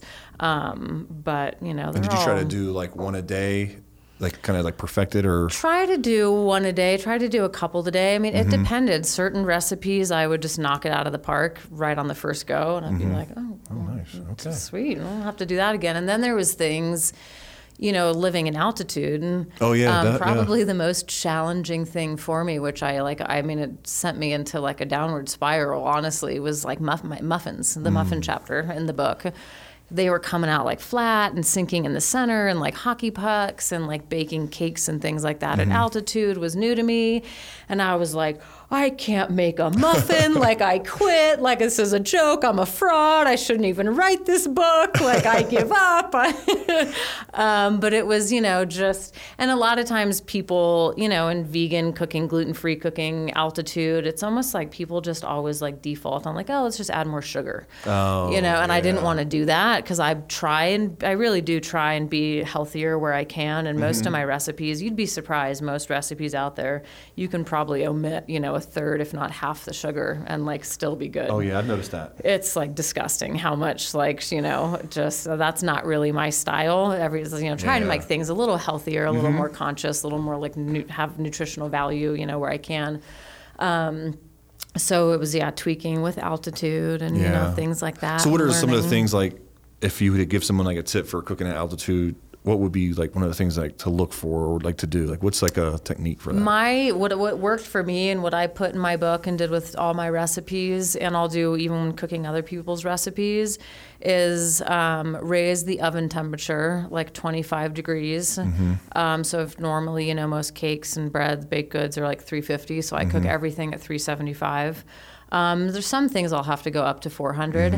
But then lessening the leavening agent, so baking powder, baking soda, you know, lessen that. Um, so, like if a recipe calls for one and a half teaspoons of baking powder, I'll do one teaspoon. oh, okay. So just And- take out some of the leavening agent and higher the temp. And what's the like? What's the uh, elevation that you need to be at to start like taking those into consideration? Around four thousand. Okay. Five. I mean, I'm my house. I'm a part. It's like sixty five hundred. Okay. Um, but yeah, yeah, around 4,000 Mm-hmm. feet in elevation on up, you kind of want to start tweaking a little bit.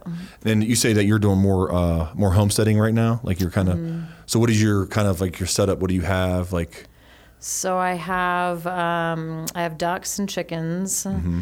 Uh, I have the goats, which are now pregnant. They should be uh, kidding in two months. so what are you what are you going to do? So do I'll with be able to start milking. Oh, that's right. So I'll be able to start milking the mamas and doing my own cheese, and you know I want to do like goat milk ice cream, and even just like goat like milk product, like goat milk soap, and you know you know beauty broad body products, and just I mean every household. I mean, mean, everything listen, like the have- soap, the cheese, the like you know yeah, the we all have a whole it. Mm. homesteading section. So if you want to like maybe if you want to try some stuff out, we can put it in the store and see what happens. Like goat go. goat soap would be amazing. Oh no! So I Or- goat milk's like goat milk. I'm like gonna like geek out on goat milk Uh-huh. now on like the whole like you know aspect. But goat milk has um, a different protein structure, fat structure than Mm-hmm. regular milk. So a lot of people that are lactose intolerant can tolerate goat's milk. Oh, nice. But the the benefits of goat milk, especially like in soap, Mm-hmm. um, like I have a lot of friends who have really bad like skin conditions and really bad eczema and dry Mm-hmm. skin, and um, I started giving them goat milk soap. mm, Totally cured. Like their skin had never been better, and so there's that kind of like whole side and aspect to it of it, which is you know really cool. But even just like the my own honey, I was having this conversation with someone um, like the bees. I have bees and. Mm-hmm. How hard is Um, that to when when you first started doing? I had a guy, at, my buddy at work, Mm-hmm. that he he does the bee stuff. He makes his own uh, honey and stuff, which is like I'm like that'd be so great to do. How hard is it to do bees? So it is and it isn't. They pretty it's pretty minimal work and effort required. I mean, you don't want to mess with them Mm-hmm. Right. too much. Maybe once a month, go in and check the hive Mm-hmm. and just make sure everything's kind of cool and copacetic. But so in that aspect, it's pretty easy. But where it gets tricky is you really have to know what to look for for for mites and different diseases. Mm-hmm. Oh, and, yeah. um, you know, like my hive got attacked by robber bees, and I actually lost my hive at the end of the season when I went to Mm-hmm. winterize it. Um, and had I known what to look for, I could have caught it early on Oh, and take preventative measures. And so um, it's usually like the beekeeper's fault Mm-hmm. why there's not success. But I mean, there's a lot. It's a it's it is and it isn't very involved. You really have to know what to look for. And um, I actually worked with a local beekeeper who she's an entomologist, and her passion is like, you know, her passion is bugs in general, but bees.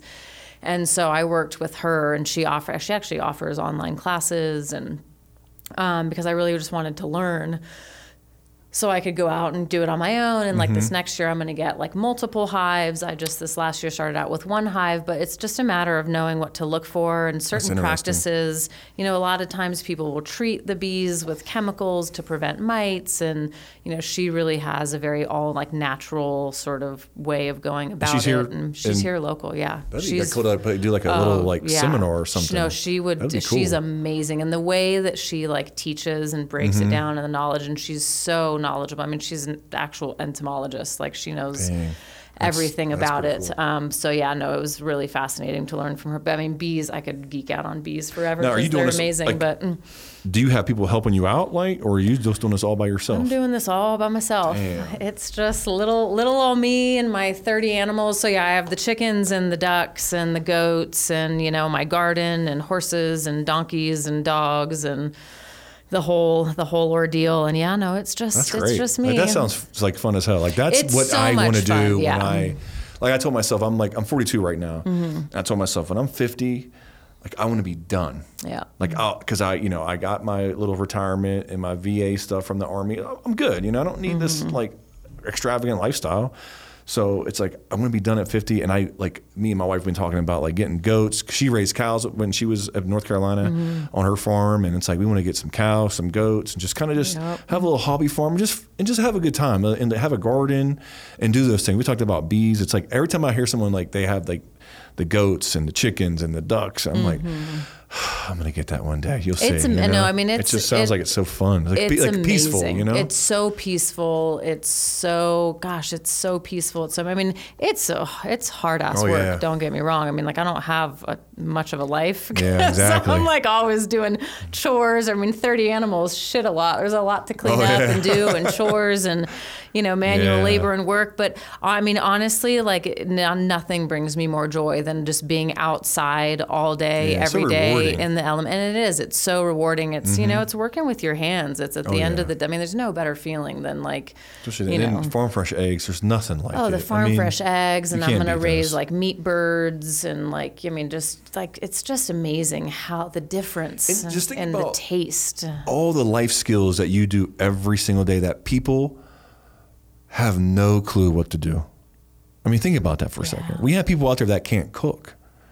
Oh yeah. You have people out there that can't heat up a steak Yeah. and cook it Yeah. right. There's people that don't even understand. There's people that will walk by a steak on the shelf in a grocery store and don't even truly don't even understand and comprehend like where it comes from. Mm-hmm. Like there's such which is so funny cuz as a chef and I've made my career off of food, I kind of find a great responsibility and passion to connect people back to where their food comes from. And mm-hmm. that's really what I'm sort of working on next is connecting people truly and letting people truly understand where food comes from. It's like I've been so fortunate to make an amazing living off of food, but it's like the farmers and the ranchers and the people that raise and grow our food are the hardest working people you ever meet in your life, and most of does- them have to yeah. have two or three different jobs Oh, yeah. just to support the farm and the ranch. off. It's the most thankless job, and I can only hope as a chef that I can be a voice to the agricultural community and just educate people Mm-hmm. So in where their food comes from. Maybe they'll have a little more respect for it and Mm-hmm. value for it, and like be less wasteful and be more aware. It's like we live in this world and society. It's like, oh fuck it, I can just walk on this. There's full shelves in the grocery store, and you know. This sort of instant gratification and just this like lazy culture and attitude of like there's no value or respect for anything for people let alone i mean shit we shop for people on an app swiping on our phone. It's like where's the you know what i mean the value and respect? So that's sort of my next pilgrimage of being a voice for that community and educating people on where it comes from. And you know i'm also doing it's so funny to hear you say like that's the life and the goats and just how peaceful and want to hang out on that is i've actually started this women's retreat with a very good girlfriend of mine um, joe dickinson and her and i are just you know bringing in you know on a really small intimate level to just kind of like create connection again in people and with each other and with animals and you know come and work on my little sort of ranchette and and sort of give and share that to you know women Hey. and people in the world and just kind of try and like try and let people live it and see it and be a little aware and just get back to a place of like authenticity and connection because we're just so two- disconnected Yeah, man I have I have two people that you can have I'll for take the summertime. but no, I have two daughters, uh, seven and thirteen, and uh, Mm. I'll tell you what, they would probably benefit. Like if you are, you know, in the summer when they, they come out here in the summertime, but I'll have them in March for a week. But if you ever like need a couple hands, I'll, I'll Come on, like bring they 'em on would, out. they would love that help. Bring to 'em help out. But yeah, that'd be great. open invitation Oh yeah. free child labor no i'm just kidding hey, that's hey. They, and they'll learn though. No, But but that's it a- is. I mean, it's learn, fun you to see. I have a lot of friends that bring their kids Yeah, over, and I think you that's know, a- and it's- amazing. It's amazing to learn, and it's just amazing to just for them to see, Yeah. like it just that, and be a part of that, Mm-hmm. and take care of something, and just be able to be hands on with chickens and goats, and like see the eggs, and just it's such a cool Mm-hmm. I, uh, thing. I had a, and like a friend, and when I was back in North Carolina, he had a little farm. He had a couple cows, got a couple goats. Then he had like a horse that was somebody else's that was on the land. And I'd bring my kids out there all the time. And they would just, we could spend like hours there, and they could just be just looking at the animals. Oh yeah, no, not on a not even device, not on a Yeah. phone, just, out, there with all the, day. Yep, a all great day. time. Yeah, it's So- there is. I mean, there's a there's something really peaceful and amazing that happens just being outside and with just the energy and those animals Mm-hmm. Oh, yeah. around and. Um, you know, just the, the especially, I mean, the horses and things. And I've been so fortunate. I'm pretty, you know, fortunate to do a lot of these podcasts and Mm-hmm. have conversations and things with people. And I had a pretty rough childhood and upbringing, and horses and animals truly saved me. Mm-hmm. And if it weren't for the horses in my life, I can wholeheartedly say, like, I would not be here today. And so I really try and like share that and just even sharing on these podcasts my experience with that and, you know, the trouble in my youth and, you know, I had growing up. And I mean, people come out of the woodwork of like just trauma and Mm-hmm. kids and just people and how therapeutic and healing just nature and animals and, yeah. Mm-hmm. all of that is and just being around it. Like, not you don't even have to be involved in it, just being around it, something just healing and peaceful happens. And that's really what kind of prompted and started these retreats that I wanted to do was just to be able to share that with the world because people will message me on social media all the time like you live the dream and the Mm-hmm. animals and what I wouldn't do and like I've you just seem so happy and peaceful and it's just you you, know, know the journey that took me to get here. Yeah, know you don't even a- know the journey, yeah. grind, you know? Like, but to be able to give that back Yeah. and like what I've been through and experience and learn and to share and give back is like that's the gift. Yeah, and it's, you know? it's not and it's not hard at all. Yeah. you know, and then, and you meet these wonderful people, and and then you and they start talking to you, and they, and they open up and they share these things about their life. And like working at Fieldcraft, I mean, you have like people that come to the courses, and then you have people that pull you to the side, and and they tell you like something that happened to them, like a tragic thing, and and and then how Mike and the guys at Fieldcraft, and I've watched your videos, and like it got me out of my funk, oh, and it made me a better person, and now I'm here at your, your class training. I'm like. it's powerful. I'm a moron, you know. Like I'm a no, like, like I, I feel like I'm just a regular guy, but but at the same time, it it it makes you think like, wow, like even though I'm just doing my job, like you're hit, you're touching these people's lives and you're making Yeah. a difference, and it's like You never it means know, so yeah. much, you know. It means a lot. Like like we do like the toy drive every year, and I, and I get it, like. People struggle every day. Mm-hmm. I get that. People struggle every day, but at the same time, it's like we're, we're going to do what we can and help out. But if it's only like during Christmas time or Thanksgiving, then then hey, we're, we'll do better. But at the same time, but that's how we support people, and you know, I think it's a great, it's great that we can give back. That's, I love that. Yeah, no, You I mean that's it's- it it's, it is That's really what it at the end of the day. It's you know what I mean. What it's all back and it, but it is. It's like a beautiful thing with Fieldcraft and what you guys are doing in the classes. And, Mm-hmm. Oh, yeah.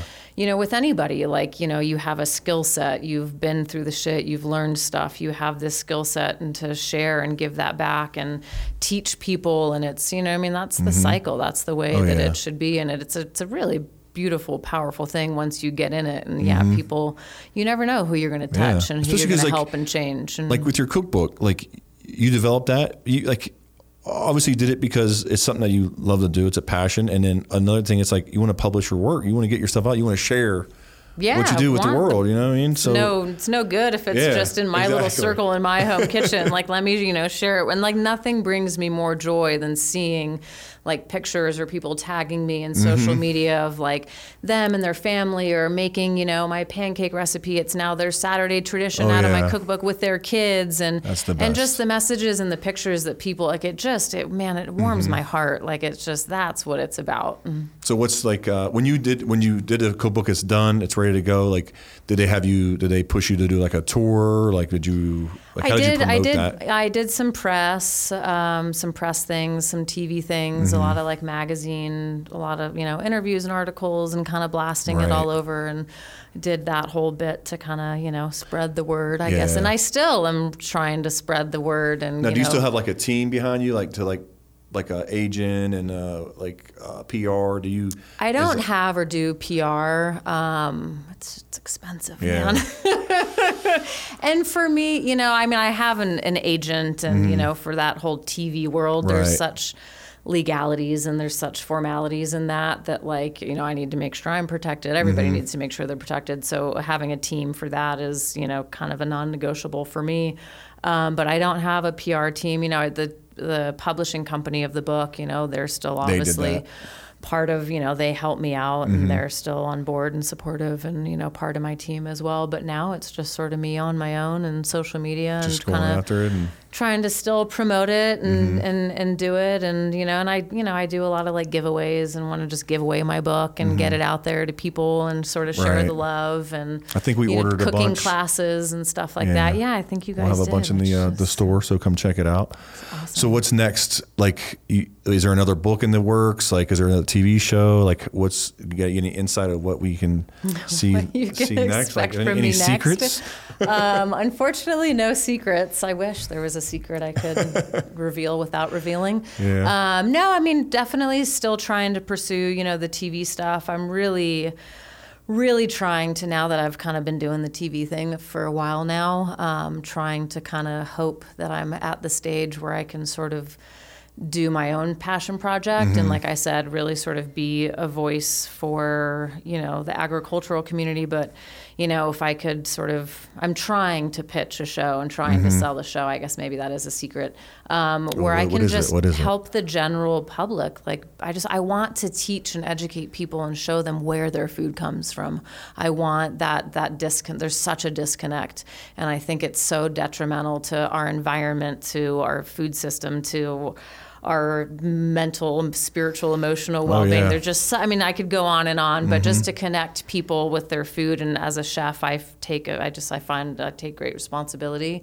in that. So I would love to do that. Hopefully, you know, that will happen. But really, just kind of on a smaller local scale, you know, level here is the you know it's called grit grind glamour is the retreats that we're starting to do of um, just sort of being able to share a little bit of that homestead life and, and hard work and it's about you know i mean it's called grit grind glamour because it's like you know everybody has that grit in Right. them and you know our first one is a women's retreat and just you know like everyone's got that grit in there and Yeah. you know kind of balancing the grind of life and just kind of it's a bringing about connection and, and authenticity back into you know our lives and sharing a little bit of you know the ranch life Can anyone do this, or is it like where, where can someone find this and sign up? so we have a we have a website gritgrindglamour.com there's Mm-hmm. a social instagram page grit grind glamour um, our first retreat is going to be in may limited just you know for this one is going to be women only but we want to definitely do you know things of you know men and women Mm-hmm. and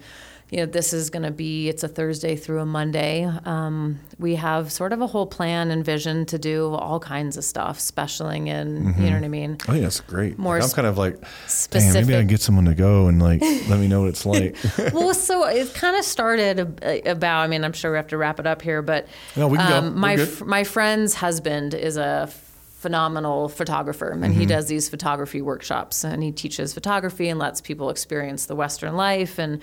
Um, I've been fortunate enough to be a part of them and sort of model, you Mm-hmm. know, and be on horseback and you know working cows and whatever, and a subject for these people to take pictures of and you know learning Yeah. about photography and we started noticing that these people were coming traveling away from home like-minded individuals they're all there for the western way of life and to learn photography and yes they're learning a skill. They're you know the whole workshop is oriented around teaching photography skills and education but that something really beautiful happened and life-changing happened just taking a group of like-minded individuals and escaping from your life, if you will, and the camaraderie and kind of living life together for these, you know, three, four days, it changed people. Mm-hmm. And watching the sort of change in them, it's kind of like adult summer camp.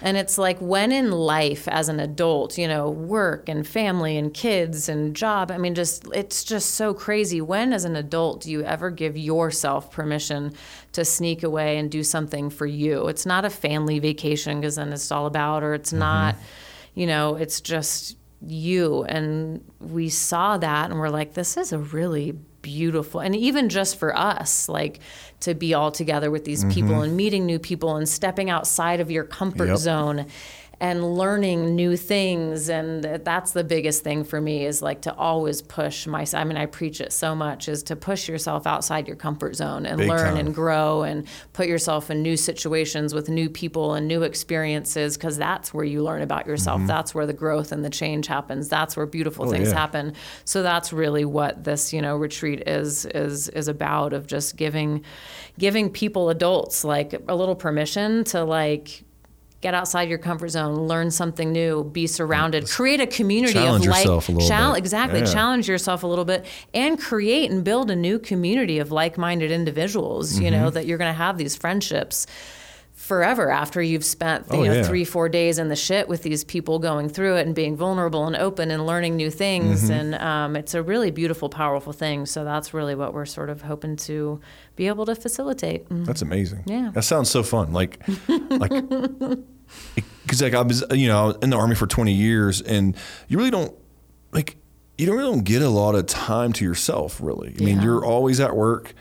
Um, you're always doing something, and when you're deployed, you're downrange for six months. You're away from your family, you're away from everybody, and you really can't develop like whatever you want to do like you're like a little hobby you may not be able to have that Yeah. then you gotta wait six months to go home and then when you get home it's like I'm tired. Like I don't want to do this. I just want to be with my family. So it's like a whole thing. But it's but that comes down to like time management. You know, it's if you can't manage your time, then you're gonna stuff's gonna fall off, and you're not gonna you're just gonna get mad at yourself. You well, and also too, I think it's so easy, you know, priorities and responsibilities, Mm-hmm. and you're fucking just tired and exhausted, or you can, or you whatever. But it's like, I think we just live in a world and a society where like there's such guilt around like just taking care of you and worrying Mm-hmm. about yourself. And that's kind of like part of one of our slogans in our retreat is like giving you guilt free permission to like do you. Oh, yeah. Because it's like, you know, you don't think about it and notice like if you're not filling your cup and if you're not taking time to do something that makes you happy, you're fucking worthless to everybody Mm-hmm. yeah. around you. Oh, you know what yeah. I mean? Which 100%. like I always, you know, when you're on an airplane and they're giving you like the safety briefing and they're always like, put your mask on Mm-hmm. before your children. For years in my life, I was like, that's bullshit. Like you would 100% put the mask on like the child 1st Mm-hmm. And it wasn't until I realized, oh, well, if I can't breathe, if I'm not taking care of myself first, I can't take care of anybody else. I can't Mm-hmm. take care of my children or my spouse or the people around me.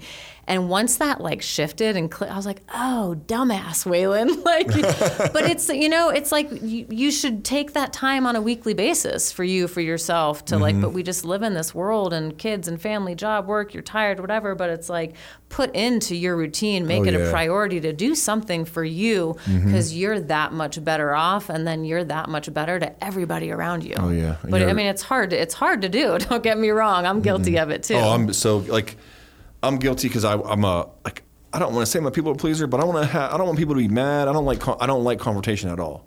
Like Oh, I avoid it like the plague. I hate it. Will not argue with somebody. Like I don't Mm-hmm. even like if something happened at me, and I got, let's just say I, I get a, at a, a service industry and something happened to me, whatever I, I bought, I would just sit there and eat it and shut the hell up because I don't want to cause any like thing. I don't want someone to feel bad that they messed up, they made a little mistake. Like, like it's, it's only food, you know. It's not that Mm-hmm. Bad. I'll I'll eat the extra lettuce on there. It's okay, man. Like, like, I'm not going to make someone hair. feel It's bad fine." about it. Yeah. No, I mean, yeah, like I, I'll do that if I feel like a little Mm-hmm. thing that's kind of gross. I'm like, do I really want to like Be that fuss and be right. that person? but I mean, that's what I do. I just don't want to. I don't want any conflict. I don't want to yell. I don't want to be.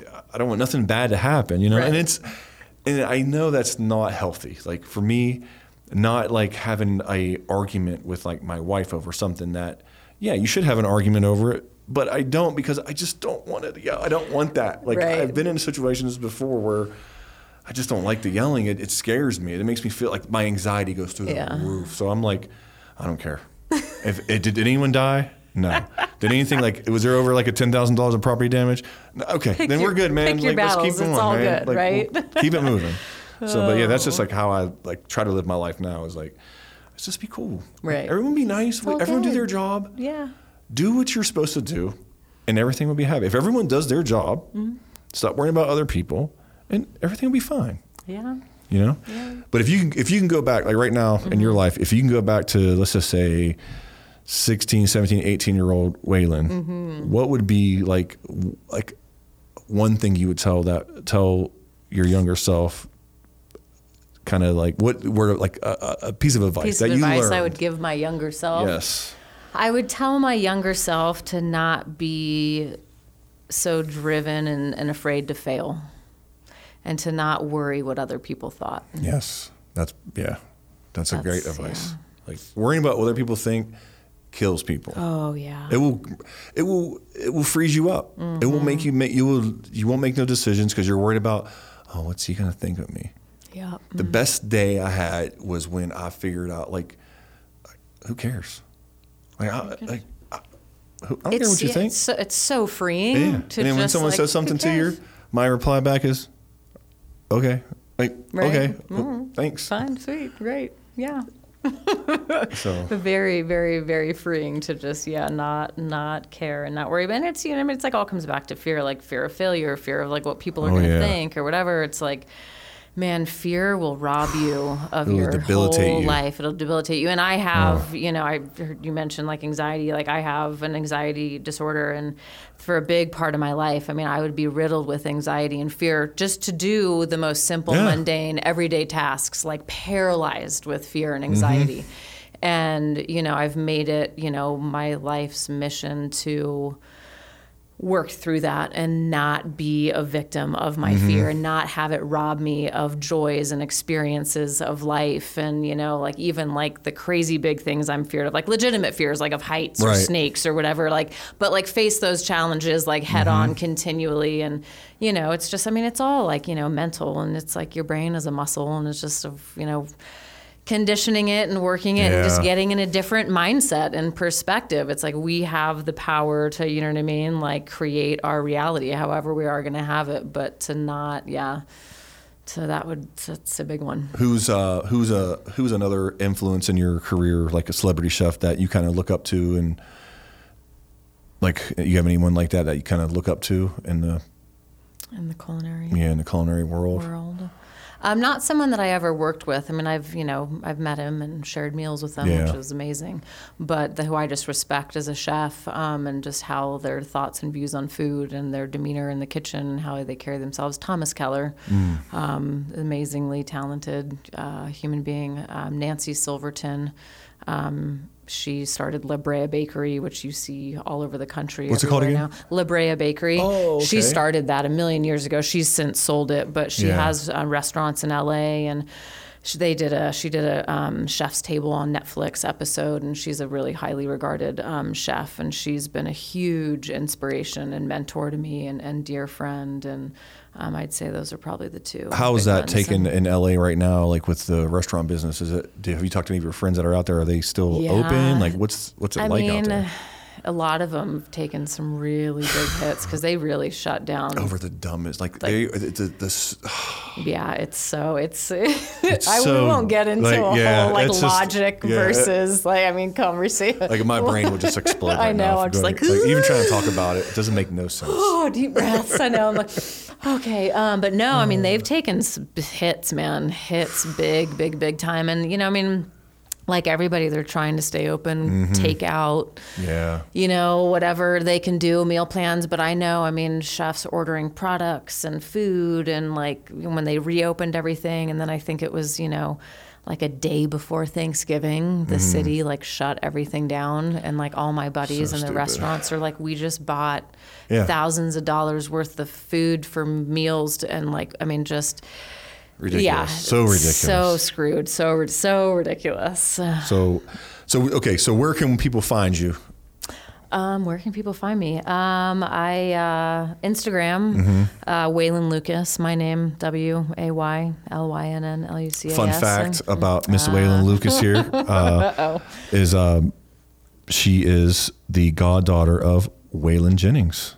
Yes, sir. So it's like how what's that like? How did that come about? like what's the backstory behind that? Because that's a that's a cool little fun fact right there. Oh, Like, that's an yeah. amazingly cool fun fact. I take such great pride and joy, and you know, I'm like, oof, not worthy, but um, I mean, just you know, he was my godfather. He was really good. Oh, legend. Legends. I mean, I mean, let's let's let's talk Come about that for a on, second. Right? I mean, you hear that name, and if you don't know who that name is, get get, get out. Thank you. Get out. If you don't Thank know, you. if you don't know Waylon Jennings, George Jones, Johnny Cash, Mm-hmm. uh, Kris, what was his last name? Kris, uh, no, uh, the other guy in the Highwaymen. Uh, Oh, um, oh my gosh, why am I like blanking right now? oh my gosh, what is uh, it wrong was with like, us? uh, you know, he's yes.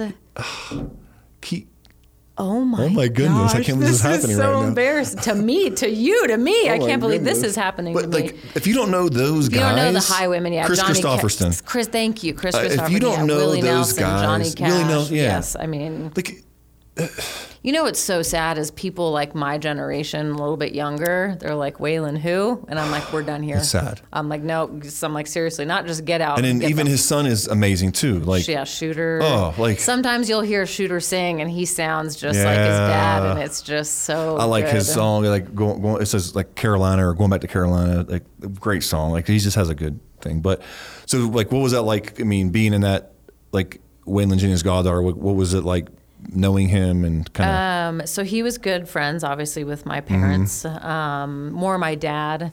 Um, they were really good friends. But yeah, so whether I was a boy or girl, I was getting named Waylon. They changed the spelling a little bit to make Oh, it a little more saw- feminine, which Yeah. I appreciate now.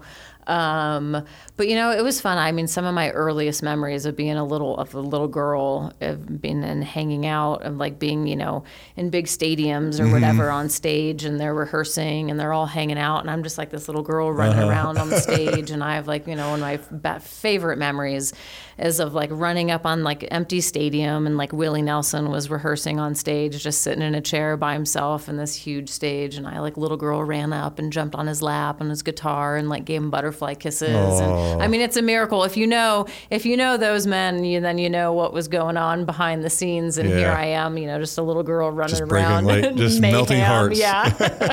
um, but no, it was um, it was uh, it was yeah, it was a lot of lot of fun, a lot of good memories, That's a lot awesome. of lot of wild, a lot of wild times. We'll say that. Yeah. Probably not the best environment for a kid to be oh yeah, let loose, but yeah. Cool. And then uh, your cookbook. Let's get that name out there again. The cookbook is Sunny Side Up. It's uh, breakfast, brunch, pastries, sweet, savory, cocktails, pretty much a little bit of everything. Find it on Amazon, Kindle, Amazon, all that. all that Go to. Barnes and Noble, get you a copy. Learn how to cook, people. If you don't know how to cook, it's called a recipe on. book for a reason. You follow the recipe. It's not that hard. So, but I appreciate you coming on here. Thank you so much for taking time out of your day. And it's been great. Uh, I hope, would love to do like maybe like a something with Let's some cook. content with you. Let's Yeah, like come to the homestead. Let's do something. That'd be amazing. Um, let's get that word out of, you know, we could easily do something to where we can get the word out for the uh, what your you know your movement is and the things that you want to get out. I mean, I think it's a great movement. Everyone should know how to do something with their lives, something with their hands. Yes. Everyone should have yes. one little skill, whether it's making bread, you know, milking a cow. Like have something, or that even at least just how to like cook an egg. Yeah, like, Come exactly. on, like The you right can way. survive off eggs and toast. It's cheap. isn't it it's, sad you know, how people can like, overcook an egg? Oh, it's really sad. So, some of the best chefs in the world over history have equated the true skill and talent of a chef to how well they cook an egg because there's Is it like a, a, there's a finesse. fried, or anyway? Doesn't matter. Doesn't there's matter. a finesse to perfectly cook. I mean, it's I comes. know, like especially when I get that perfect scrambled, where it's mm. like it's a little, it's like Little soft, a little wet, so- little, yeah. but Yeah, mm. creamy. Creamy scrambled eggs is the best. And you without even adding cream. No, or without cheese. adding yeah, nothing. If you perfectly, oh, I have a whole thing on that in scrambled eggs in the We gotta book. do it. We gotta yeah, do no, something. Let's- let's get something. something out. Let's This is such an honor to have me on and to Oh, chat yeah. with you, and this has really Oh, been an is great. amazing experience. So thank you. Thank you. All right, everybody. Thanks for listening. We're out.